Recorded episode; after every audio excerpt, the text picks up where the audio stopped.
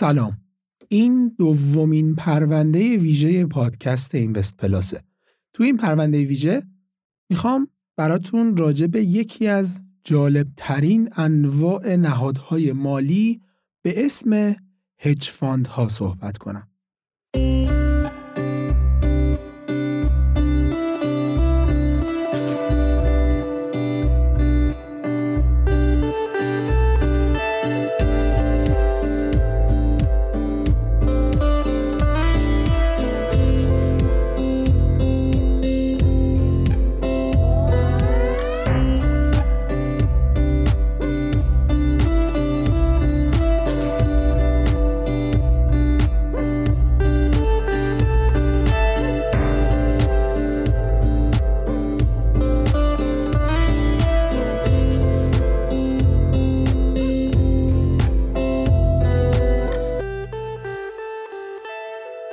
هر چیز باید با دو تا مفهوم آشنا بشیم. البته قبلا تو پادکست راجع به این دو تا مفهوم صحبت کردیم، ولی از اونجایی که ممکنه کسی برای اولین بار این پادکست رو بشنوه، بد نیست اگه یکم راجع به این دو تا مفهوم صحبت کنیم.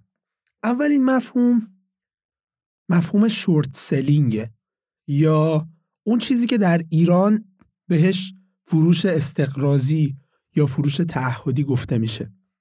شورت سلینگ چیه؟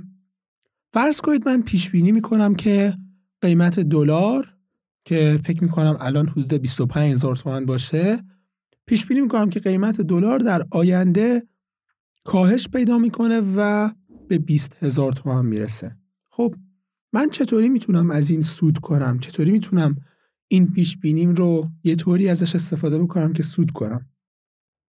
اگر من فکر کنم که دلار میخواد بره بالا، میتونم برم بخرم دلار رو و همینطور که میره بالا ازش سود کنم. ولی اگه فکر کنم که دلار میخواد بیاد پایین، چی کار میتونم بکنم؟ راهش اینه که من برم از یه کسی، مثلا یه دوست که دلار داره، دلارهاشو قرض بگیرم و ببرم این دلارها رو در بازار ارز تهران بفروشم. مثلا فرض کنید من هزار دلار از دوستم قرض میگیرم و میبرم این رو در بازار ارز تهران میفروشم. دلارم بیست و پنج هزار تومنه، پس بیست و پنج میلیون تومان گیر من میاد. صبر میکنم تا اینکه دلار قیمتش افت پیدا کنه و وقتی افت پیدا میکنه و مثلا به بیست هزار تومان میرسه، میتونم برم دوباره، بیست و پنج میلیون تومان پول دارم دیگه، میتونم با بیست میلیونش دوباره هزار دلار بخرم و پولی که از دوستم قرض گرفته بودم رو بهش برگردونم. هزار دلار قرض گرفته بودم و هزار دلارم باید بهش پس بدم دیگه.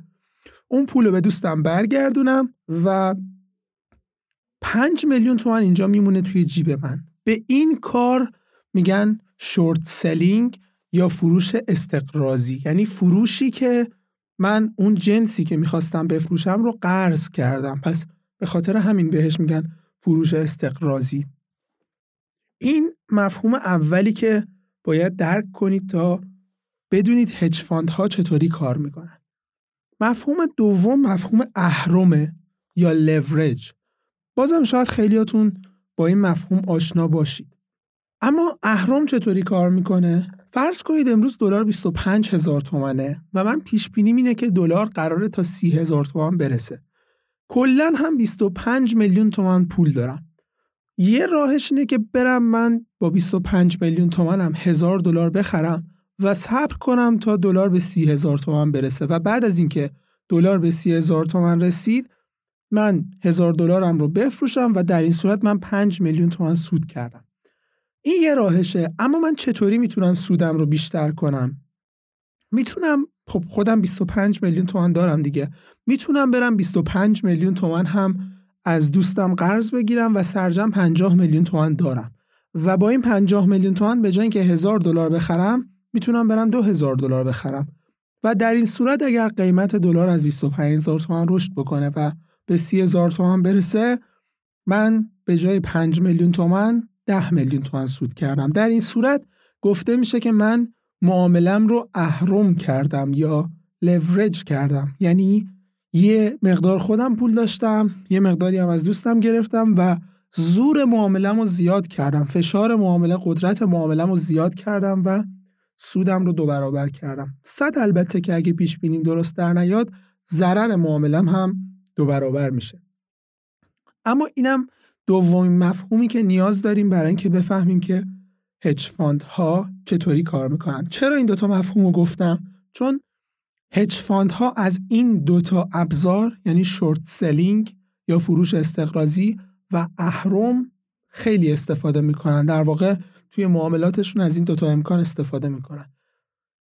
اما بریم ببینیم که این هج فاند اصلا چی هست که از این دوتا امکان استفاده میکنه. هج فاند همونجوری که اسمش روشه یه فانده، یعنی یک صندوق سرمایه گذاری. فاند یعنی صندوق سرمایه گذاری، میوچوال فاند یعنی صندوق سرمایه گذاری مشترک، ولی هج فاند هم یک فانده، یک صندوق سرمایه گذاریه. اما نکته‌ای که هست اینه که برخلاف بقیه انواع صندوق‌های سرمایه گذاری هیچ تعریف مشخص و دقیقی از هج فاند وجود نداره.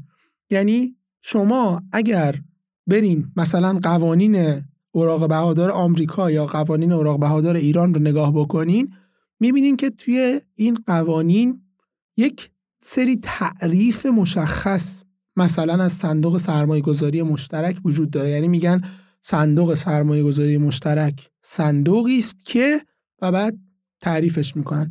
اما از هج فاند هیچ تعریف مشخص و دقیقی وجود نداره.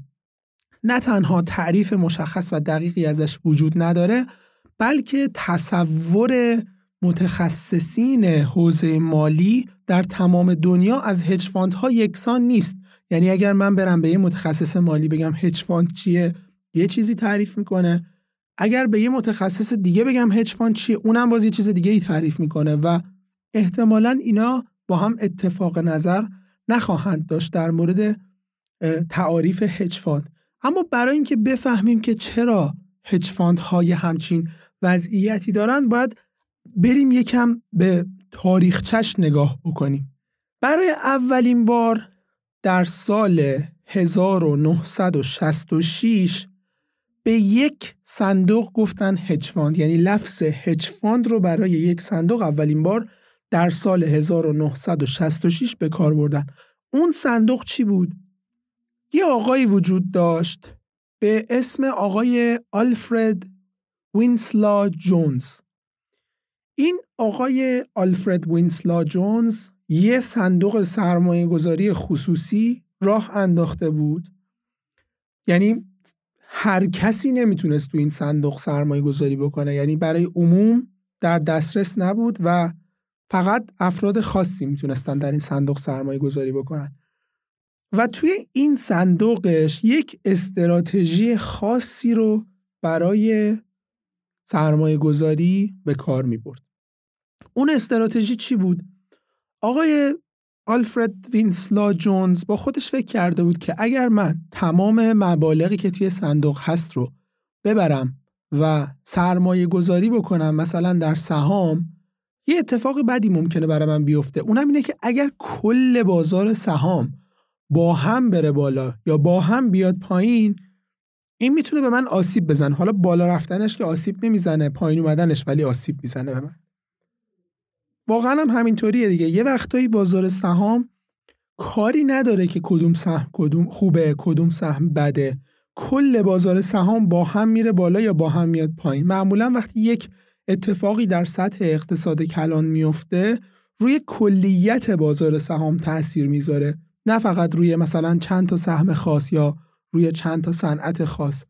مثل همین چیزی که توی سال نود و هشت و نود و هفت و نود و هشت و نود و نه در بازار سهام ما اتفاق افتاد، یا مثل چیزی که قبل و بعد از بحران کووید نوزده در بازار سهام آمریکا و همه جای دنیا اتفاق افتاد. معمولاً پدیده‌های اقتصاد کلان روی کلیت بازار تاثیر میذارن، نه فقط روی یک مثلا صنعت خاص یا یک سهم خاص.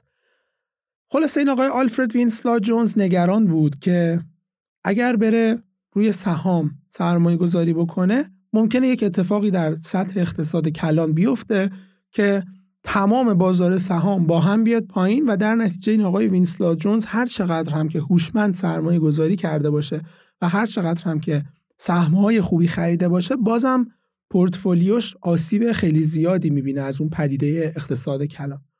به خاطر همین گفتش که من برای این که اثر رخدادهای اقتصاد کلانی، یعنی اثر رخدادهایی که روی کلیت بازار تأثیر میذارن رو، اگر بخوام این اثر رو بر پورتفولیوم از بین ببرم، باید همون قدری که سهام خریدم همون قدر هم سهام شورت سل کنم. یعنی مثلا اگه صد میلیون دلار پول دارم، پنجاه میلیون دلارش رو بذارم برای خرید یه سری سهام و پنجاه میلیون دلار دیگه‌اش رو بذارم واسه فروش یک سری سهام دیگه به صورت شورت سل، که مفهومش رو اول پادکست براتون توضیح دادم. و با خودش فکر کرد که خب من اگر این کارو بکنم دیگه پدیده های اقتصاد کلان تأثیری روی پورتفوی من نمیذاره. یعنی اگه کلیت بازار با هم بیاد بیاد پایین یا بره بالا، پورتفوی من از این اتفاقات دیگه آسیب نمیبینه. و اسم این کار در مالی، در علم مالی، هج کردنه. هج کردن یعنی چی؟ یعنی اگر مثلا من یک اونس طلا بدهکار باشم به دوستم، قیمت طلا اگه بره بالا بدهی من زیاد میشه، چون من یه اونس طلا بدهکارم و هر چقدر طلا بره بالا به ضرر منه و هر چقدر طلا بیاد پایین به سود منه. من اگر یه اونس طلایی که به دوستم بدهکارم و برم همین الان بخرم بذارم تو جیبم، دیگه هج شدم، چون اگه بره بالا اتفاقی نمیفته، من یه اونس طلا رو دیگه خریدم، یا بیاد پایین بازم اتفاقی نمیفته، من یه اونس طلا رو دارم و هر چقدر میخواد بره بالا بره، هر چقدر میخواد بیاد پایینم بیاد. من یه اونس طلا بدهکارم، یه اونس طلا هم تو جیبم دارم که بعداً به عنوان بدهیم به دوستم خواهم داد. به این کار میگن هج کردن یا پوشش ریسک. در زبان فارسی هج یعنی پوشش. پس این کاری که آقای وینسلو جونز کرده بود هم هج کردن دیگه، چون خطری که پدیده های اقتصاد کلان براش داشت رو دیگه از بین برده بود و خودش رو اصطلاحاً هج کرده بود در بازار.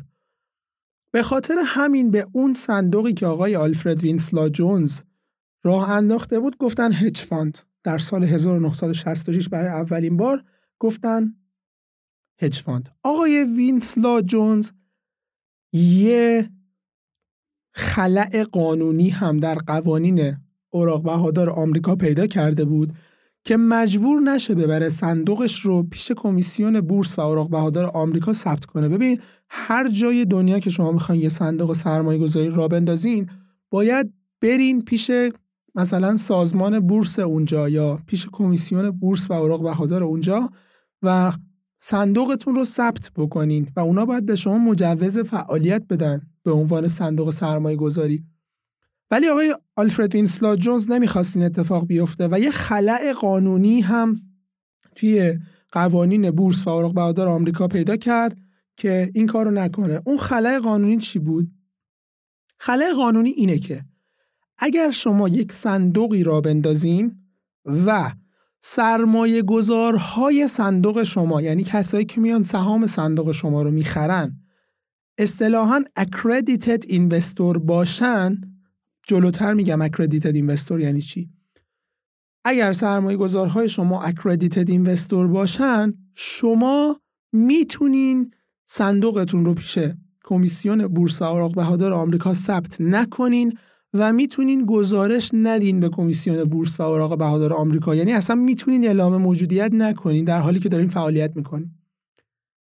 خب این accredited investor یعنی چی که اگه بیاد تو صندوق یه همچین فرصتی به وجود میاد؟ accredited investor یه مجوزیه که کمیسیون بورس و اوراق بهادار به بعضی از افراد میده. ببینید، به شرکت ها نمیده ها، به اشخاص میده.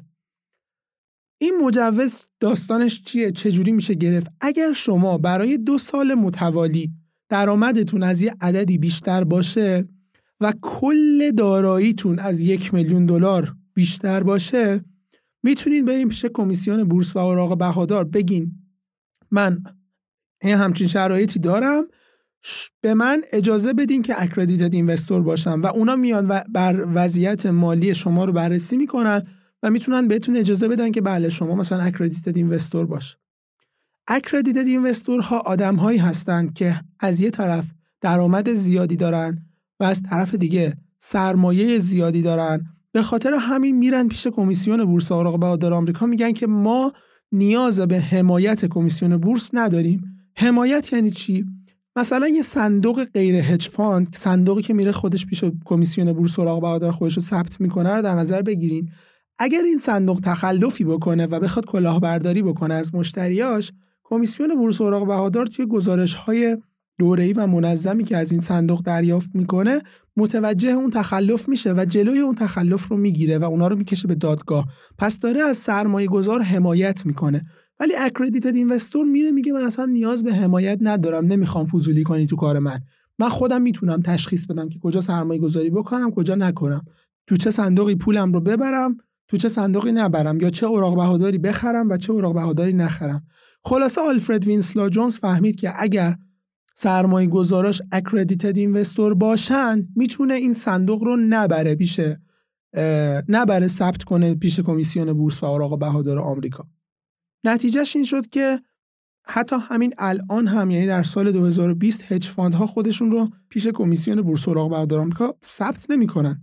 در واقع هج فاندها نه که کار غیر قانونی بکنن، نه، صرفاً از قوانین بورس و اوراق بهادار آمریکا صد درصد تبعیت نمی‌کنن. چرا؟ چون سرمایه‌گذارشون accredited investor هستن. ولی از اون طرف هج فاندها ما به ازای این که خودشون رو در اونجا ثبت نمی‌کنن و گزارش‌های دوره‌ای نمیدن به کمیسیون بورس و اوراق بهادار، حق ندارن به عموم خدمت بدن، یعنی حق ندارن به افراد غیر accredited investor خدمت بدن. و واقعا هم آدمایی که اونجا سرمایه گذاری میکنن accredited investor هن. یعنی اصلا هج فاند ها مثلا یکی از خواستشون اینه که کسایی که توش سرمایه گذاری میکنن معمولا یه حداقل مبلغ سرمایه گذاری داره، یعنی مثلا شما توی هج فاند نمیتونین با بیست دلار سرمایه گذاری بکنین، در حالی که تو همه انواع صندوق همه جای دنیا با بیست دلار میشه سرمایه گذاری کرد. برای صندوق که فرق نمیکنه که شما چقدر مبلغ سرمایه گذاریتون. ولی هج فاند ها معمولا یک کف سرمایه گذاری دارن، مثلا میگن صد هزار دلار، یعنی حداقل مبلغ سرمایه گذاری صد هزار دلار یا مثلا یک میلیون دلار. پس تا اینجا که تصویر کلی پیدا کردین از هج فاند ها. اما جورج سوروس که در کنار آلفرد وینسلو جونز یکی از اون نابغه هاییه که و یکی از اون افراد شناخته شده و یکی از اون افسانه ها و اسطوره هاییه که کارش هج فانده و تخصصش هج فانده، در مورد صندوق های هج فاند، در یعنی در واقع هج فاند ها میگه که بهتره به اینها نگیم هج فاند، بهتره بهشون بگیم پرفورمنس فاند یا صندوق عمل کردی. چرا؟ چون میگه اسم هج فاند اسم خوبی برای اینا نیست، چون اینا لزوما کارشون هج کردن نیستش که هزار تا کار ممکنه بکنن که جلوتر بهتون میگم که چی کارا میکنن و استراتژیای سرمایه گذاریشون چیه و اینا. میگه خلاصه بهتره به اینا نگیم هج فاند، بهتره به اینا بگیم پرفورمنس فاند یا صندوق عمل کردی. چرا؟ چون صندوق ها صندوق های سرمایه گذاری معمولا فارغ از این که چقدر سود اضافه بکنن به سرمایه شما یا چقدر سرمایه شما رو رشد بدن، بر یه درصد فیکسی کارمزد میگیرن. یعنی مثلا میگن تو هر چقدر سرمایه بیاری بذاری اینجا یه درصدش رو سالانه باید مثلا به ما بدی به عنوان کارمزد، چه ما سود کرده باشیم چه نکرده باشیم، کارمزدیه که تو اینجا پولتو گذاشتی. ولی هج فاندها اینطوری نیستن، یعنی هج فاندها معمولا بر اساس عملکرد سود میگیرن. یعنی شما وقتی تو هج فاند سرمایه گذاری میکنی، اگر اون هج فاند موفق بشه سرمایه شما رو رشد بده، مثلا میگه هر چقدر من سود آوردم بیست درصدش واسه من، بقیهش واسه خودت. به خاطر همین جورج سوروس میگه که بهتره به هج فاند ها بگیم صندوق عمل کردی یا پرفورمنس فاند. هج فاند ها عملا چهار تا چهار ابزار دارن که ازشون استفاده میکنن، خیلی ازشون استفاده میکنن. چون شما اگه بخواید یه بازدهی بسازین که بیشتر از بازدهی بازار باشه، یعنی چون هج فاند ها معمولاً هدفشون اینه که بازدهی های خیلی بالاتر از بازار بسازن. مثلا اگر شاخص مثلا بورس اوراق بهادار تهران داره مثلا سالی میده پنجاه درصد، هج فاندا میگن ما میخوایم مثلا سالی پانصد درصد بسازیم، اینقدر بالاتر میخوان بسازن. به خاطر همین از چهار تا ابزار خیلی استفاده میکنن. یکی اهرمه که براتون توضیح دادم که شما برای اینکه بتونید سودتون رو بیشتر کنین باید اهرم استفاده کنین، که خود استفاده از اهرم فقط سود شما رو بیشتر نمیکنه، ریسک شما رو هم بیشتر میکنه. یکی اینه که آربیتراژ زیاد انجام میدن که راجع به این جلوتر توضیح میدم. یکی اینه که از مشتقات خیلی استفاده میکنن. مشتقات چی هن؟ مثلا مثل همین قراردادهای آتی، اختیار، اینا رو بهش میگیم مشتقات. مثلا اگه تو ایران هجفاند داشتیم که نداریم، شاید هجفاند میرفت تو بازار آتی زعفرون کار میکرد، یا شاید میرفت اختیار معامله سکه خرید و فروش میکرد به جای اینکه مستقیما بیاد درگیر بازار سهام بشه. پس این سه تا و چهار از شورت سلینگ یا فروش استقراضی هم خیلی استفاده میکنن. این یه نکته. نکته دیگه این که صندوق‌های عادی، یعنی صندوق‌هایی که هج فاند نیستن، معمولاً معمولاً و معمولاً از یک استراتژی استفاده میکنن برای سرمایه گذاری. یعنی مثلا مثلا میگن که ما میریم میریم ارزش گذاری میکنیم شرکت رو، اگر دیدیم که قیمت شرکت در بازار از ارزشی که ما محاسبه کردیم کمتره، میریم شرکت رو میخریم. ممکنه صندوق بگه من این کار میکنم، یا نه صندوق ممکنه بگه من میرم سهام شرکت های بزرگ رو میخرم چون اینا سودهای خوب میدن و سهامش رو نگه میدارم، سهامداری میکنم تا سوداش رو دریافت بکنم. صندوق های معمولی معمولا یه همچین استراتژی هایی دارن، ولی هج فاند ها خودشون رو محدود به یک استراتژی خاص نمی کنن هیچ وقت. یعنی دائما استراتژی هاشون رو عوض میکنن و سویچ میکنن رو استراتژی های دیگه متناسب با اون کاری که میخوان انجام بدن. مثلا چند وقت پیش یه هج فاند آمریکایی گزارش داده بود که ما میخوایم بریم کرون نروژ رو بخریم در بحبوحه کرونا. حالا ممکنه یه روز بره کرون نروژ رو بخره، فرداش ممکنه بره یه شرکت کوچولو تو ژاپن رو بخره، پس فرداش ممکنه بره مثلا توی لبنان یه شرکت بزرگ رو بخره، پس اون فرداش ممکنه بره تو انگلیس روی یه مثلا طرح تحقیقاتی سرمایه گذاری بکنه. از اینجور کارا میکنن، یعنی دنبال فرصت‌های ناب و فرصت‌های خاص سرمایه گذاری میگردن. خب یه ریویو بکنیم تا اینجا. گفتیم چهار تا نکته در مورد هج فاند فهمیدیم. یکی اینکه اسم هج فاند اسم خوبی نیست، چون صرفاً بر اساس تاریخچه این صندوق‌ها انتخاب شده و الان دیگه لزوما همه هج فاندها کارشون هج کردن نیست، ولی خب به همین اسم شناخته میشن دیگه، یعنی لزومی نداره که مثلا اسمای دیگه‌ای بهشون بگیم، اسمش همینه. این نکته اول. نکته دوم که هج فاندها از استراتژی ها و روش های بسیار مختلفی استفاده میکنن و ممکنه دائما استراتژی هاشون رو عوض بکنن. سه اینکه هج فاندها در تمامی بازارها فعالن، خودشون رو محدود به بازار سهام یا بازار ارز یا بازار کالا یا بازار اوراق قرضه یا هر بازاری نمیکنن، یعنی خودشون محدود نمیکنن به جایی و هر جایی که فرصت خوبی باشه میرن اونجا سرمایه گذاری میکنن. و چهار، هج فاندها بر اساس عملکردشون سود میگیرن از سرمایه گذار و سود و کارمزد ثابت از سرمایه گذارانشون معمولا دریافت نمیکنن. هر چقدر عملکردشون خوب باشه یه درصدی از اون عملکرد رو از مشتریانشون دریافت میکنن. خب میرسیم به جذابترین بخش این پادکست تحت عنوان استراتژی های هج فاند ها. میخوایم بریم ببینیم کلن هج فاند ها چند دستن و هر کدوم از این دسته ها برای معاملاتشون و برای سرمایه گذاری هاشون از چه استراتژی هایی استفاده میکنن.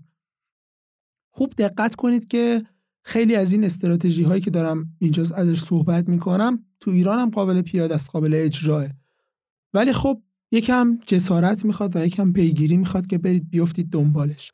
گرچه تو ایران هج فاند نداریم، ولی این استراتژی ها خیلیشون در ایران قابل پیادهن. بعدن یکم آخر پادکست راجع به این صحبت میکنم که تو ایران چرا هج فاند نداریم و مشکلش چی بوده که هج فاند تشکیل نشده، و بعد راجع به این صحبت میکنم که کلا یکم راجع به ایران هم صحبت میکنم آخر پادکست دیگه. بریم برسیم به بحث استراتژی های هج فاند ها. هج فاند ها از لحاظ استراتژی هایی که برای معاملات و سرمایه گذاری هاشون استفاده میکنن به چهار دسته تقسیم میشن. چهار تا دسته کلی داریم که هر هج فاندی توی یک یا چند تا از این دسته ها جا میشه. دسته اول رو بهشون میگیم هج فاند های همجهت با بازار، یا مارکت دایرکشنال هج فاندز. دسته دوم رو بهشون میگیم هج فاندهای باز ساختاردهی شرکتی یا کورپورات ریستراکچرینگ هج فاندز. و دسته سوم رو بهشون میگیم هج فاندهای معاملات همگرایی یا کانورجنس تریدینگ هج فاندز. و دسته چهارم رو بهشون میگیم هج فاندهای فرصت طلب یا اپورتونیستیک هج فاندز. اینا رو من اصطلاحات انگلیسیش هم گفتم که بعدن اگه خواستیم به این راجع به استراتژیشون بیشتر تحقیق بکنیم باید با این کلمات سرچ بکنیم و با این عبارات ها باید سرچ بکنیم. بریم ببینیم دسته اول چیکار میکنن. هج فاندهای همجهت با بازار یا مارکت دایرکشنال هج فاندز. هج فاندهای همجهت با بازار کارشون اینه که همجهت با بازار معامله میکنن. مثلا وقتی در یه شرایطی قرار داریم که بازار سهام رو به صعوده و اصطلاحاً در یه بازار صعودی قرار داریم، در یه بازار رشدی قرار داریم، این هج فاندها سعی میکنن سهم‌هایی رو پیدا بکنن که از متوسط بازار عملکرد بهتری داشته باشن و بعد از اینکه این سهم‌ها رو پیدا کردن با استفاده از اهرم سعی میکنن معاملات بزرگی روش انجام بدن. سعی میکنن اندازه معامله رو بزرگ بکنن برای اینکه در واقع سودهاشون رو بزرگ بکنن. فقط هم رو سهم کار نمیکنن، ممکنه رو سهام کار کنن، ممکنه رو مثلا برن رو مس سرمایه گذاری کنن یا برن رو طلا سرمایه گذاری کنن یا هر چیزی که در شرایط صعودی قرار داره و انتظار دارن که یا نزولی، اصلا چون شورت سلینگ هم میتونن بکنن دیگه، در شرایط صعودی یا نزولی قرار داره و انتظار دارن که روندش ادامه داشته باشه، سعی میکنن روش با استفاده از ابزارهای مختلف مثل اهرم، ابزارهای مشتقه و چیزهای شبیه به این معاملاتی انجام بدن. این شد همجهت با بازار.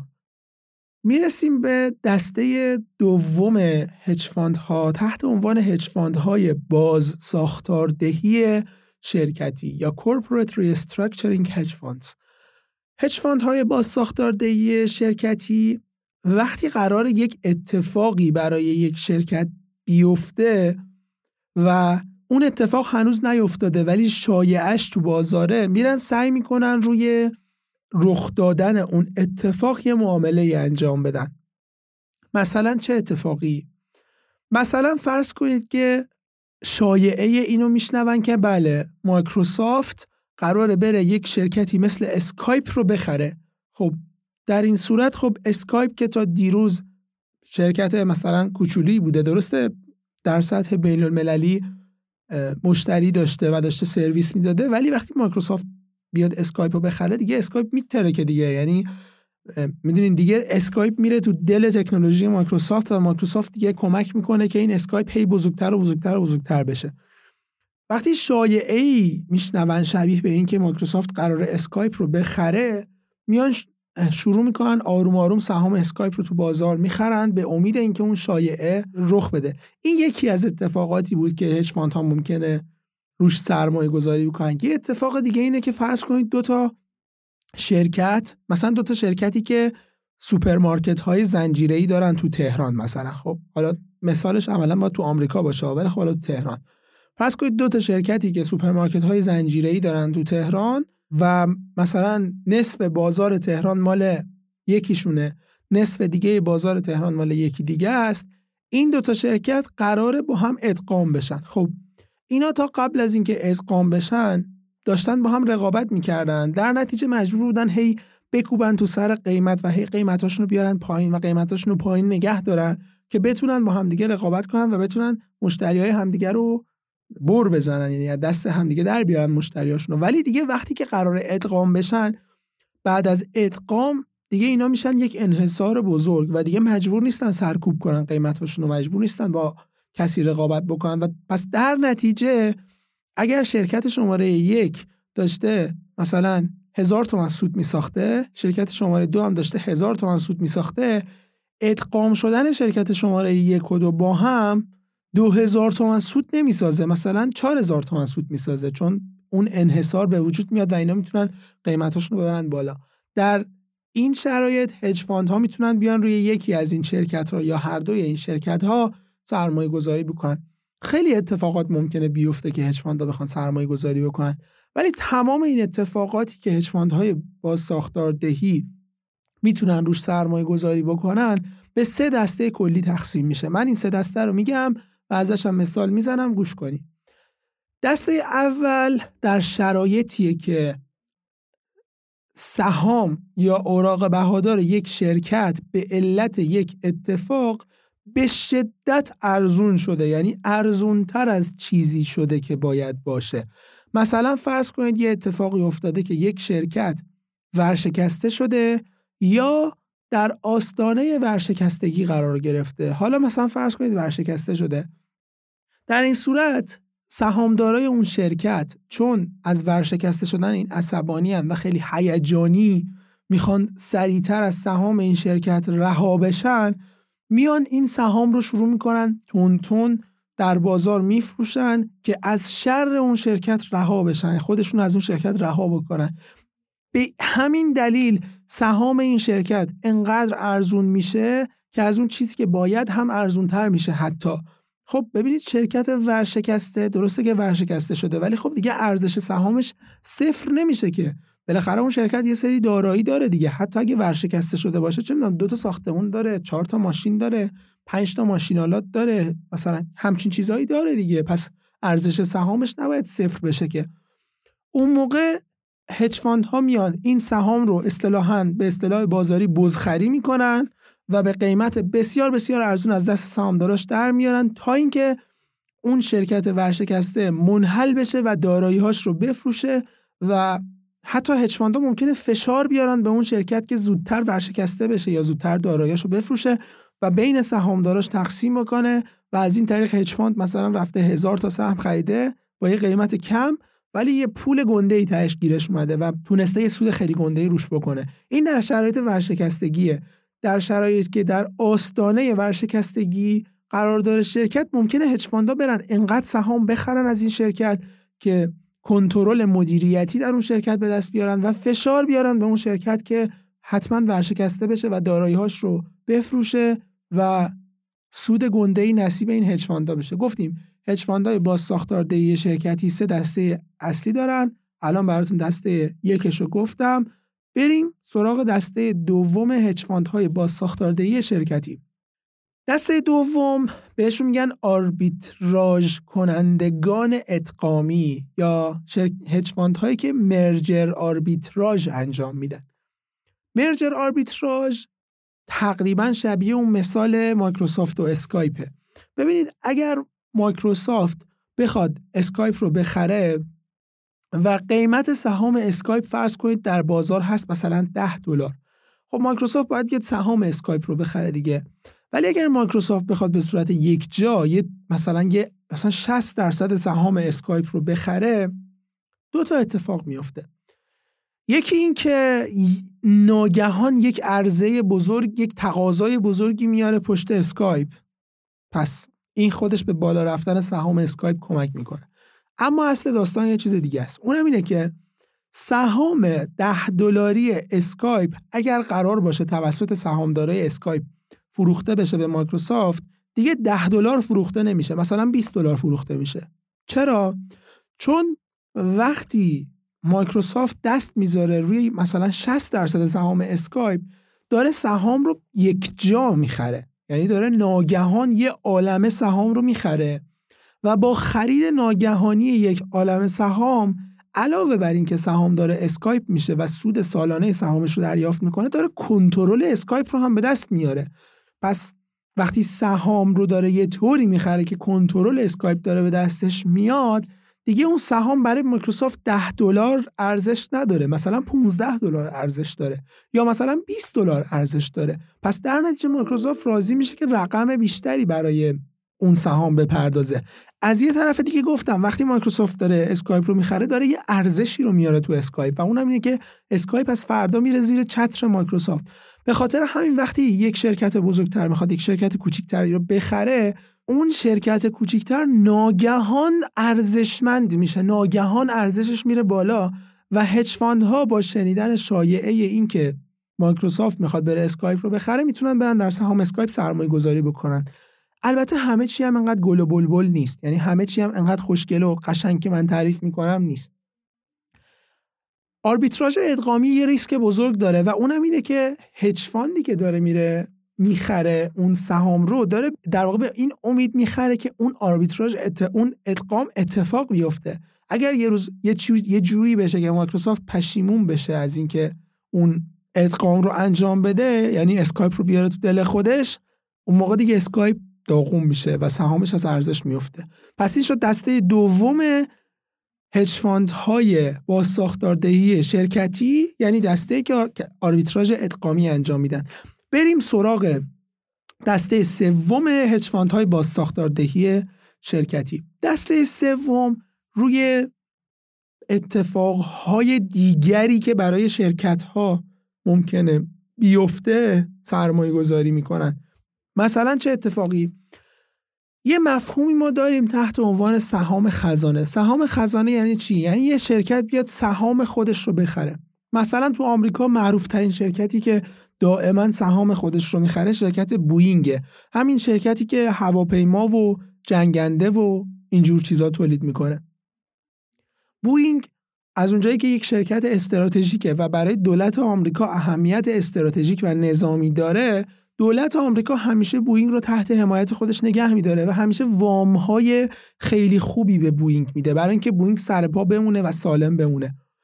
مدیران بوئینگ هم یاد گرفتن، میرن از دولت آمریکا وام میگیرن و به جای اینکه اون وامو بزنن به زخمای شرکت، با اون وام میرن سهام خزانه میخرن، یعنی میرن تو بازار سهام خودشون خودشونو میخرن. در نتیجه چه اتفاق میفته؟ در نتیجه سهام بوئینگ دائما رو به افزایشه و همین مسئله باعث میشه که اینطور به نظر بیاد که عملکرد مدیران بوئینگ خوب بوده که سهامش رفته بالا، ولی خب حقیقتش اینه که نه، عملکردش خوب نبوده و صرفاً با سهام خزانه قیمت سهامش داره میره بالا. نتیجهش چیه؟ نتیجهش اینه که هج فاندی که از همچین چیزی اطلاع داره میتونه بره روی بوئینگ سرمایه گذاری بکنه، یا نه فقط بوئینگ بلکه شرکت های کوچیک هم ممکنه اقدام بکنن به خرید سهام خزانه. یه بخشی از عمر هر شرکتی اینه که شروع کنه به خرید سهام خزانه، یعنی شرکت بعد از اینکه متولد شد، دوران جوانیشو گذروند، دوران نوجوانیشو گذروند و وارد دوران میانسالی شد، اونم گذروند، به دوران پیری شرکت که میرسیم، مثلا الان کوکاکولا یه شرکت پیر محسوب میشه از این بابت که دیگه بازارش همه جای دنیا استیبل شده، فناوریایی که میخواسته رو ساخته، تقریبا دیگه استیبل شده و یه بازار ثابتی داره. الان وقت دوشیدنشه، یعنی الان وقتشه که از همه این چیزهایی که کوکاکولا در طول سالیان مختلف ساخته و بازارهایی که برای خودش درست کرده، دیگه وقتشه که این بازارها دوشیده بشن و سهامداراش بگیره، پول بگیرن، یعنی نتیجه سرمایه گذاریاشون رو ببینن. به خاطر همین هم است که آدمی مثل وارن بافت میره مثلا رو کوکاکولا سرمایه گذاری میکنه، در واقع به کوکاکولا به عنوان یک گاو شیرده داره نگاه میکنه. خلاصه شرکت توی زمانی که پیر میشه کم کم باید شروع کنه به خرید سهام خزانه، برای اینکه هم به سهامداراش، چون سهام خزانه که میخره هم قیمت سهامش میره بالا و هم سودهایی که برای سهم‌ها تقسیم میکنه بیشتر میشه، در نتیجه در واقع یه جورایی داره پول سهامدارا رو بهشون برمیگردونه. یا مثلا رو چه اتفاقاتی ممکنه این دسته سوم سرمایه گذاری کنن؟ مثل اتفاقاتی که در حسابداری میفته. مثلا تو حسابداری ممکنه یه سری عملیاتی روی ترازنامه شرکت انجام بشه که هزینه های شرکت به صورت ظاهری بیشتر دیده بشه و در نتیجه سودهای شرکت کمتر دیده بشه و در نتیجه شرکت مجبور بشه مالیات کمتری، یعنی شرکت موفق بشه مالیات کمتری پرداخت بکنه، در نتیجه پول کمتری از جیب شرکت میاد بیرون و میره به جیب دولت و در نتیجه قیمت سهامش در بازار میره بالا. این هم دسته سوم از هج فاندهای با ساختاردهی شرکتی. بریم استراحت کنیم، برگردیم راجع به دسته سوم، چهارم و مطالب دیگه که برای این پادکست داریم صحبت بکنیم.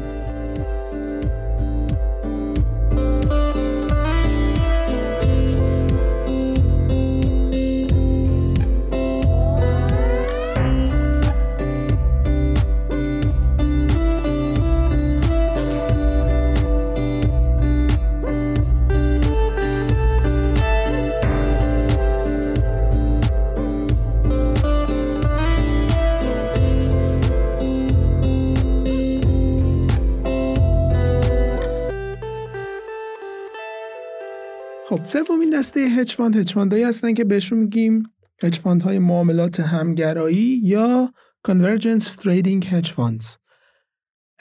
ببینید یه سری روابط تاریخی بین قیمت‌ها و بازده‌ها در مورد همه انواع اوراق بهادار وجود داره. من یه مثالش رو براتون میزنم. مثلا قیمت سهام شرکت ملی صنایع مس ایران رو در نظر بگیرین، قیمت سهام شرکت فولاد مبارکه هم در نظر بگیرید.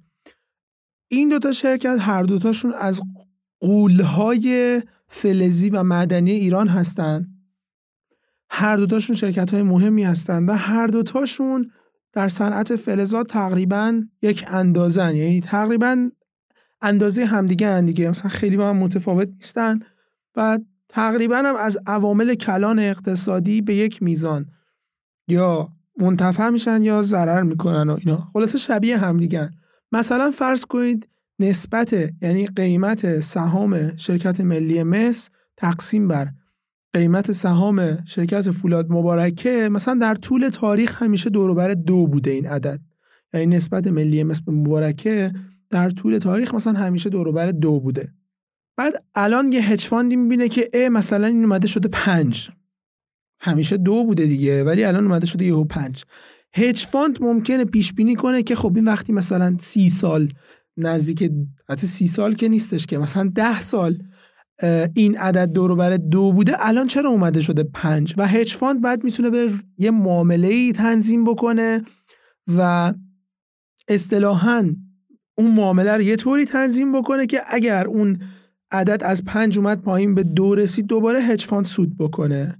به این میگن معاملات همگرایی. چرا؟ چون میگه مثلا قیم نسبت تاریخی اینا دو بوده، الان از دو واگرا شده رفته رو پنج، من مثلا معامله میکنم روی این که این از پنج برگرده و دوباره همگرا بشه به دو. این معامله یه آربیتراژ، در واقع یه آربیتراژ دارای ریسکه. چرا؟ چون واقعا ممکنه برنگرده به دو. کی ضمانت کرده که حتما این عدد برمیگرده به دو؟ شاید واقعا ملی مس یهو خیلی قوی تر شده از مبارکه که اینجوری سهامش رفته بالا، یا شاید مبارکه ناگهان خیلی ضعیف شده که سهامش انقدر اومده پایین. ضمانتی وجود نداره روی اینکه حتما برگرده به دو، ولی خب هج فاند میره بررسی میکنه ببینه واقعا چیزی تغییر کرده که چه این اتفاقی افتاده یا نه، چیزی تغییر نکرده و صرفا بازار داره در مورد سهام یکی از این دوتا یا هر دوی این دوتا اشتباه میکنه. مثلا چی رو میتونه بررسی کنه؟ میتونه بره قیمت مس رو بررسی کنه چون ملی مس مس تولید میکنه، و میتونه بره قیمت فولاد رو بررسی کنه. مثلا یه قیمت مس و فولاد شرایطشون نسبت به هم همون طوریه که ده سال پیش بود، ممکنه بگه که خب این احتمالاً این عدد برمیگرده، یا نه ممکنه شر... مس یهو خیلی گرون شده، گرونتر شده باشه از فولاد، یا مثلا فولاد یهو خیلی ارزونتر شده باشه و در نتیجه مثلا ملی مس خیلی قوی شده باشه نسبت به مبارکه. اینجور چیزایی رو میتونه بررسی کنه، یا میتونه بره صورت‌های مالیشون رو بخونه ببینه که واقعاً اینا یه تغییر اساسی نسبت به گذشته کردن که نسبت سهام اون اومده پنج برابر این شده، یا نه شرایط مثل گذشته است و صرفاً بازار جوگیر شده رفته مثلا ملی مس رو خریده، یا جوگیر شده رفته مبارکه رو فروخته. پس این حالت رو میگیم آربیتراژ دارای ریسک که ممکنه نتیجه بده یا نده. یا اینکه هج فاندهای معاملات همگرایی ممکنه برن آربیتراژهای بدون ریسک انجام بدن. مثلا قیمت دلار توی سبزه میدون باشه بیست و شش هزار تومان، تو میرداماد باشه بیست و هشت هزار تومان، و مثلا یه هج فاندی فرضاً دیگه بره از سبزه میدون بخره تو میرداماد بفروشه. خب این دیگه ریسک نداره که، درسته؟ یعنی اینکه صد درصد میتونه از اون فاصله دو هزار تومانی سود کنه دیگه، پس ریسک نداره. پس هم میتونن معاملات دارای ریسک انجام بدن، هم معاملات بدون ریسک. این دسته سوم هج فاند. دسته چهارم هج فاند بهش میگیم هج فاندهای فرصت طلب یا اپورتونیستیک هج فاندز. بیشتر هج فاندها جزء این دسته فرصت طلبها قرار میگیرن در همه دنیا، و این فرصت طلبها کارشون چیه؟ کارشون اینه که روی پدیده های اقتصاد کلان، یعنی پدیده هایی که در سطح اقتصاد کلان در دنیا در جریانن، روی این پدیده ها سرمایه گذاری میکنن. دو تا مثال براتون میزنم. اول پادکست یادتونه اسم جورج سوروس رو آوردم، گفتم یه نابغه‌ایه در حوزه هج فاند و گفتم که خیلی آدم شناخته شده ایه. این جورج سوروس هم به هج فاندهای زیادی مشاوره میده و هم خودش هج فاند داره. هج فاند خودش اسمش هست کوانتوم هج فاندز و یه در واقع یه شرکتیه که خود اون شرکت چندین تا هج فاند داره. این کوانتوم هج فاندز تا حالا دو تا یعنی معامله که زیاد انجام دادن، ولی دو تا معامله داشتن که خیلی معروفشون کرده، یعنی معامله های خیلی موفقی بوده و در نتیجه معروفشون کرده. یکی این که در سال هزار و نهصد و نود و دو اینا اومدن و معامله انجام دادن روی این که قیمت پوند پوند ارز انگلستان به شدت کاهش پیدا میکنه و معاملهشون موفق بود. و اینکه در سال هزار و نهصد و نود و هفت اومدن این معامله انجام دادن روی این که قیمت ارز تایلند به شدت افت میکنه و اینم باز موفق بود و سودای خیلی زیادی کردن.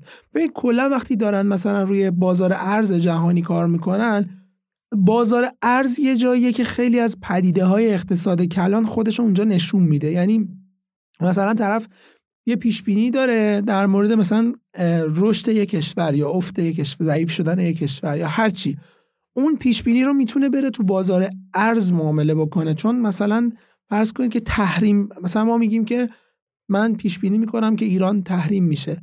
خب این پیش بینی رو من چجوری میتونم ازش پول در بیارم؟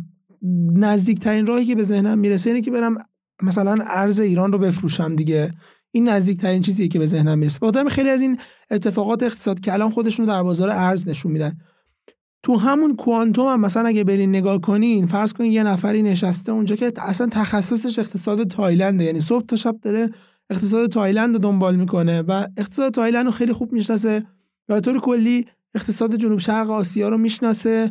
پس در نتیجه میتونه پیش بینی های خوبی ارائه بده در مورد تایلند و در مورد جنوب شرق آسیا و کوانتوم هم میره روش سرمایه گذاری میکنه و ازش هم استفاده میکنه. این چهار دسته استراتژی که گفتم استراتژی هج فانداست. در ادامه میخوام بگم هج فاندا چه مشکلاتی ممکنه به وجود بیارن در اقتصاد و چه نکات مثبتی ممکنه بسازن در اقتصاد و بعد چند تا سوالم بچه ها تو پیج توییتر من پرسیده بودن و میخوام اونا رو هم جواب بدم. خب نکات مثبتی که هج فاند ها میتونن بیارن تو بازار نقد شوندگیه. ببینید بازارها خیلی وقتها حجم معاملاتیشون خیلی زیاد نیست. مثلا بازار یه بازاری وجود داره در آمریکا به اسم بازار اوراق قرضه شهرداری. حجم معامله تو این بازار خیلی بالا نیست در مقایسه با بقیه بازارهای آمریکا، البته داریم میگیم حجم معامله خیلی بالا نیست. هج فاندها با حضورشون در این بازار حجم معاملات رو بردن بالا و اصطلاحاً عمق بازار رو بردن بالا و نقد شوندگی رو بردن تو این بازار. این یه تاثیر مثبت هج فاند توی بازار اوراق شهرداری بود. یه تاثیر مثبت دیگه‌اش رو در بازار اختیار معامله نرخ بهره میشه دید که اونجا خود نرخ بهره یه چیزیه که مثلا خیلی روش هیجان وجود داره، بعد اختیار معامله هم دوبل هیجان داره. یعنی دیگه اختیار معامله نرخ بهره دیگه بازار خداوندگاران هیجانه، یعنی میدونی خود خود هیجانه. و هج فاندها با حضورشون در این بازار این بازار رو به شدت پایدار کردن، یعنی استیبلش کردن، از اون شدت نوساناتش کم شده و آرومش کردن این بازار رو. اینم یه تأثیر دیگه هج فانداست. یه تأثیر دیگه اینه که خیلی وقتا بازار داره در مورد قیمت یه ارز یا یه سهم یا یه نمیدونم کامودیتی یا هر چی داره یه اشتباه محاسباتی انجام میده. هج فاند اگر باهوش باشه اون اشتباه محاسباتی رو شناسایی میکنه و برای اصلاحش معامله میکنه و خود این معاملش برای اصلاح اون اشتباه محاسباتی میتونه منجر به این بشه که اون اشتباه در بازار اصلاح بشه و بهره‌وری و کارایی بازار بالاتر بره. این نکات مثبتش. نکات منفیش هم برای اینکه براتون بگم میخوام یکی دوتا داستان بگم، نه داستان خیلی کوتاه البته، که چجوری استراتژی ها و فعالیت های یک هج فاند مخصوصا استفاده از اهرم میتونه موجب خرابکاری و بحران بشه. در سال هزار و نهصد و نود و هشت یک شرکتی وجود داشت تحت عنوان، یه هج فاندی وجود داشت تحت عنوان ال تی سی ام Long Term Capital Management. اسمش رو میتونید برین توی گوگل سرچ کنید. بعد این Long Term Capital Management معاملات و استراتژی‌هایی که به کار برد جواب نداد، نتیجه نداد و خرابکاری کرد و ضمن این که مدیرانش کشیده شدن به دادگاه، براشون مشکل به وجود اومد و کارمنداش اخراج شدن و سرمایه سرمایه گذاراشو خراب کرد، همه اینا یه طرف. مشکل اصلی این بود که این لانگ ترم کپیتال منیجمنت اهرمی که استفاده میکرد پنجاه بود. یعنی مثلا اگر یک میلیون دلار میخواست وارد یک میلیون دلار وارد یه معامله میکرد، چهل و نه میلیون دلار هم وام میگرفت و معاملهشو میکرد پنجاه میلیون دلار. یعنی پنجاه برابر پول خودش وارد یه معامله میشد. و مهم نیست که ضرر میکرد. چرا؟ چون گفتیم سرمایه گذارای لانگ ترم کپیتال منیجمنت اکردیتد اینوستورن دیگه، میدونن دارن چی کار میکنن، آگاهن از اینکه چه بلایی ممکنه سرشون بیاد، خودشون میدونن چه خبره. ولی مشکل اینجا بود که این هج فاند برای اینکه از اهرم استفاده کنه میرفت پول رو وام میگرفت از یک بانک و پول اون بانک رو خراب میکرد و پول اون بانک هم مال بانک نیستش که، مال سپرده‌گذارای اون بانکه، یعنی مال مردم عادیه که اصلا دلشون هم نمیخواسته ریسک کنن که رفتن پولشون رو گذاشتن تو بانک دیگه. خب اگه میخواستن ریسک کنن خودشون میرفتن پولشون رو میذاشتن تو هج فاند. قرار نیست پولشون رو ببرن بذارن پیش بانک و بانک برداره این پول رو وام بده به یه هج فاندی که معلوم نیست داره چیکار میکنه با پول. و خلاصه یه دردسری درست کرد لانگ ترم کپیتال منیجمنت. این یه مثالش بود.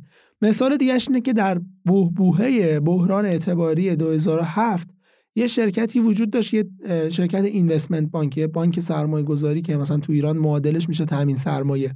یه تامین سرمایه‌ای وجود داشت به اسم بر استرنز و این بر استرنز دو تا هج فاند داشت که این هج فانداش خرابکاری کردن و تمام بدهی و بدبختی این هج فاندها منتقل شد به بر استرنز و بر استرنز مجبور شد مسئله رو خودش از سرمایه بانک جبران بکنه و اینم باز میتونست آسیب بزنه به مشتریای بر استرنز دیگه، چون اونا که نمیخواستن ریسک بکنن پولاشونو، گناه نکردن پولشون اومدن گذاشتن پیش هج فاند. که بنابراین الان خیلی به بانک‌ها توصیه میشه که یا اصلا به هج فاندها وام ندن یا اینکه اگرم وام میدن مثلا حواسشون باشه دیگه، آمارشو در بیارن که این هج فاند کجا قراره سرمایه‌گذاری کنه و اون پول رو قراره با چه ریسکی مواجه کنه. این یه بحث کلی در مورد هج فاند ها. بچه‌ها تو پیج توییتر من سوال پرسیده بودن چند تا، من اینا رو دونه دونه میخونم بعد جوابش رو میدم. الانم دوباره رفرش میکنم پیج توییترم رو، اگر سوال جدیدی اومده باشه اونم اضافه میکنم بهش، ولی فکر نمیکنم، یعنی آخرین باری که چک کرده بودم سوال جدید نیومده بود هنوز. سوال اول سوالی که پرسیدن اینه که در واقع پرسیده که آیا در ایران هج فاند داریم و موانع تشکیل هج فاند در ایران چیه؟ اول بهتون بگم که نه، در ایران هج فاند نداریم به اون شکلی که ما میشناسیم، یعنی به اون شکلی که در آمریکا میدونیم در ایران هج فاند وجود نداره. دلیلش هم اینه که هج فاند برای اینکه بتونه فعالیت کنه، اولا که باید بتونه فعالیت مالی بین المللی انجام بده که خب تو ایران به خاطر بحث تحریم امکانش وجود نداره، و ثانیاً که باید یه سری آزادی‌های معاملاتی هج فاندها داشته باشن. یعنی مثلا سازمان بورس اوراق بهادار باید بیاد اجازه بده که مثلا یه صندوق‌هایی فعالیت بکنن بدون اینکه برن مجوز بگیرن از سازمان بورس. حالا الان سازمان بورس به صندوق‌های عادی هم مجوز نمیده، چه برسه دیگه به هج فاند. و به خاطر همین عملاً در ایران هج فاند نداریم به اون شکل. ممکنه اگرم وجود داشته باشه دارن به صورت غیرقانونی و به صورت زیرزمینی فعالیت میکنن. یعنی من میشناسم که اینجوری باشه، یعنی شنیدم، نه که بشناسم، شنیدم هج فاندایی که به صورت غیرقانونی و زیرزمینی فعالیت کنن، ولی اینجوری نیست که دیگه به صورت عمومی بیان بگن که ما هج فاندیم. دلیلش هم گفتم، یکی محدودیت‌های بین‌المللی در حوزه مالیه و یکی آزادی‌هایی که باید سازمان بورس بده و نمیده و امکانش وجود نداره. خیلی از معاملاتی که آها یه دلیل خیلی مهمترش داشت یادم میرفت، اونم این که من اول چی گفتم؟ گفتم استراتژی های هج فاند باید هج فاند بتونه از اهرم استفاده کنه، باید بتونه آربیتراژ بکنه، باید بتونه مشتقات معامله بکنه، باید بتونه شورت سلینگ انجام بده. خب تو ایران تو بازار سهام که اصلا امکان شورت سلینگ وجود نداره، تو بازار ارز هم عملا امکان شورت سلینگ وجود نداره، اس امکان استفاده از اهرم هم که چندان فراهم نیست، خیلی کسی نمیتونه اهرم استفاده کنه مگر اینکه مثلا یه جورایی بره خودش جور کنه برای خودش.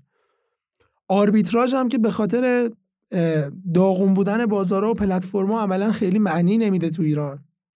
مشتقات هم که نداریم، یعنی رو سه چهار تا محصول تو بورس کالا مشتق داریم، بعد روی مثلا سهام هم رو بعضی از سهام ها هم مشتق داریم. پس میدونین مثل اینه که بگیم مثلا تو ایران میشه یه ماشینی وجود داشته باشه که چرخ و موتور و آینه نداشته باشه. خب ماشین به همین چیزاست که ماشینه دیگه. هجفاند هم به این چهار تا ابزارشه که هجفاند وقتی اینا نیست خب پس اصلا معنی نمیده هجفاند در ایران. موانعش هم گفتم، اینکه داریم نداریم هم گفتم. یه سوال دیگه که پرسیده بودن این بود که دانش و اطلاعات مورد نیاز برای فعالیت به صورت هجفاند چیه؟ دانش خیلی به خصوصی وجود نداره، یعنی همین ما علم مالی و علم اقتصاد کلان و آمار و علوم کامپیوتر و همین چیزاییه که در بقیه قسمت‌های صنعت مالی استفاده میشه. فقط به طور ویژه روی مباحث مهندسی مالی باید خیلی تمرکز بکنین، چون بحث‌های مشتقات و اینا خب توی مهندسی مالی خیلی جدی بحث میشه. بحث مدل سازی مالی اینا کاری که هجفاندا میکنن توی بحث‌های مهندسی مالی خیلی مطرح میشه و روی اقتصاد کلان اقتصاد کلان هم باید خوب بشناسین. این بهتون کمک میکنه که کارهای هجفاندا رو یاد بگیرین و چون خیلی چارچوب خاصی نداره هجفاند، مثلا مسیر خاصی هم نداره که هج... هجفاند یعنی چی؟ یعنی مثلا یه عده آدم باهوش جمع شدن دور همدیگه و شروع کنن از از اشتباهات بازارها استفاده بکنن، چه در سطح خرد چه در سطح اقتصاد کلان یا هر چیز دیگه ای. این میشه هجفاند. پس خیلی دانش عجیب غریبی نمیخواد. یه سوال دیگه ای که پرسیده بودن در مورد مسئله مالیاتی هجفاندا تو ایران که هیچی، ولی تو آمریکا هجفاندها از اونجایی که نهادهای ثبت شده ای نیستن نزد کمیسیون بورس و اوراق بهادار، خیلی هاشون اصلا به اون شکل مالیات هم پرداخت نمیکنن، ولی سرمایه در واقع مالیاتشون منتقل میشه روی سرمایه گذاراشون. اصطلاحاً کپیتال گین تکس میدن یا مالیات بر آیدی سرمایه میدن، به این معنی که مثلا من میرم یه میلیون دلار توی یه هج فاندی سرمایه گذاری میکنم، بعدن یه میلیون دلارم و وقتی میخوام از اون هج فاند در بیارم شده مثلا فرض کنید ده میلیون دلار، مالیات اون رشد سرمایه رو من به عنوان سرمایه گذار هج فاند میدم. یعنی بهش میگن، حالا اگه مسائل مالیاتی آمریکا رو میشناسیم بهش میگن مثلا پاس ترو، یعنی از هج فاند رد میشه و میرسه به اون کسی که در هج فاند سرمایه گذاری کرده. به خاطر همین خیلیشون اینجوری به،, به اون شکلی که ما مثلا در مورد صندوقای دیگه یا نهادهای مالی دیگه میدونیم مالیات نمیدن هج فاندا. اینم سوال سوم دیگه، سوالی نیست، الانم چک کردم گوشیم سوال جدید نیست. یه نکته‌ای بگم، این چیزی که در مورد هج فاندها تو این پادکست من صحبت کردم و خدمت شما عزیزان ارائه دادم، یه بخشی از اون چیزیه که در دوره مبانی بازارها و نهادهای مالی ما تدریس شده. یعنی یه بخشی که میگم یه بخش خیلی خیلی کوچیکی از اون چیزیه که در دوره مبانی بازارها و نهادهای مالی ما تدریس شده و داره میشه، یعنی این دوره ادامه داره، شروع شده ادامه داره. الان هم میتونین ثبت نام بکنید، به همه مطالب قبلی هم دسترسی خواهید داشت. اگر میخواید راجع به این دوره اطلاعات بیشتری کسب بکنید دو تا راه وجود داره. یکی این که برید اپیزود شانزدهم پادکست رو گوش بکنید، اونجا دو ساعت توضیح دادم که این دوره چیه و چه به چه دردی میخوره و چه کمکی میتونه ازش بگیرین. و یه راه دیگه هم اینه که برین طرح درس دوره رو از وبسایت یا کانال اینوستپلاس بگیرین. وبسایت اینوستپلاس دات آی آر، کانال اینوستپلاس توی تلگرام ادساین اینوست پلاس آندرلاین آی آر. اونجا میتونین راجع به این دوره اطلاعات بیشتری کسب کنین و اگه دوست داشتین در دوره ثبت نام بکنین و حضور داشته باشین هم میتونین هم از وبسایت اقدام بکنین برای ثبت نام، اونجا لینک ها هست، و هم از کانال تلگرام اینوست پلاس میتونین اقدام بکنین برای ثبت نام. دوره هم به صورت یک کانال تلگرامه، یعنی یک کانال تلگرامه که من هر یک روز در میون چند تا وایس مثلا پانزده دقیقه، بیست دقیقه، بیست و پنج دقیقه میذارم اونجا و یه هر یک روز در میون یه نیم فصل از کتاب Foundations of Financial Markets and Institutions فرانک فابوتسی و موجیلیانی رو اونجا درس میدم. یعنی یه نیم فصل در هر یک روز در میون که کل کتاب سی و یک فصله، یعنی شصت و دو تا جلسه داریم که هر جلسه تقریبا یک ساعت، یک و نیم ساعت، دو ساعته و سرجم صد و بیست و چهار روز طول میکشه که الان فکر کنم یه چیزی بوده دو هف... یک هفته یا دو هفتهش گذشته، ولی به همه مطالب قبلی میتونید دسترسی داشته باشین. ممنون از این که تا الان با ما همراه بودین. لینک های مرتبط با اینوستپلاس رو از زیر لینک اینوستپلاس میتونید بگیرین زد آی ال دات آی ان کی اسلش اینوستپلاس. وقت بخیر و خدا نگهدار.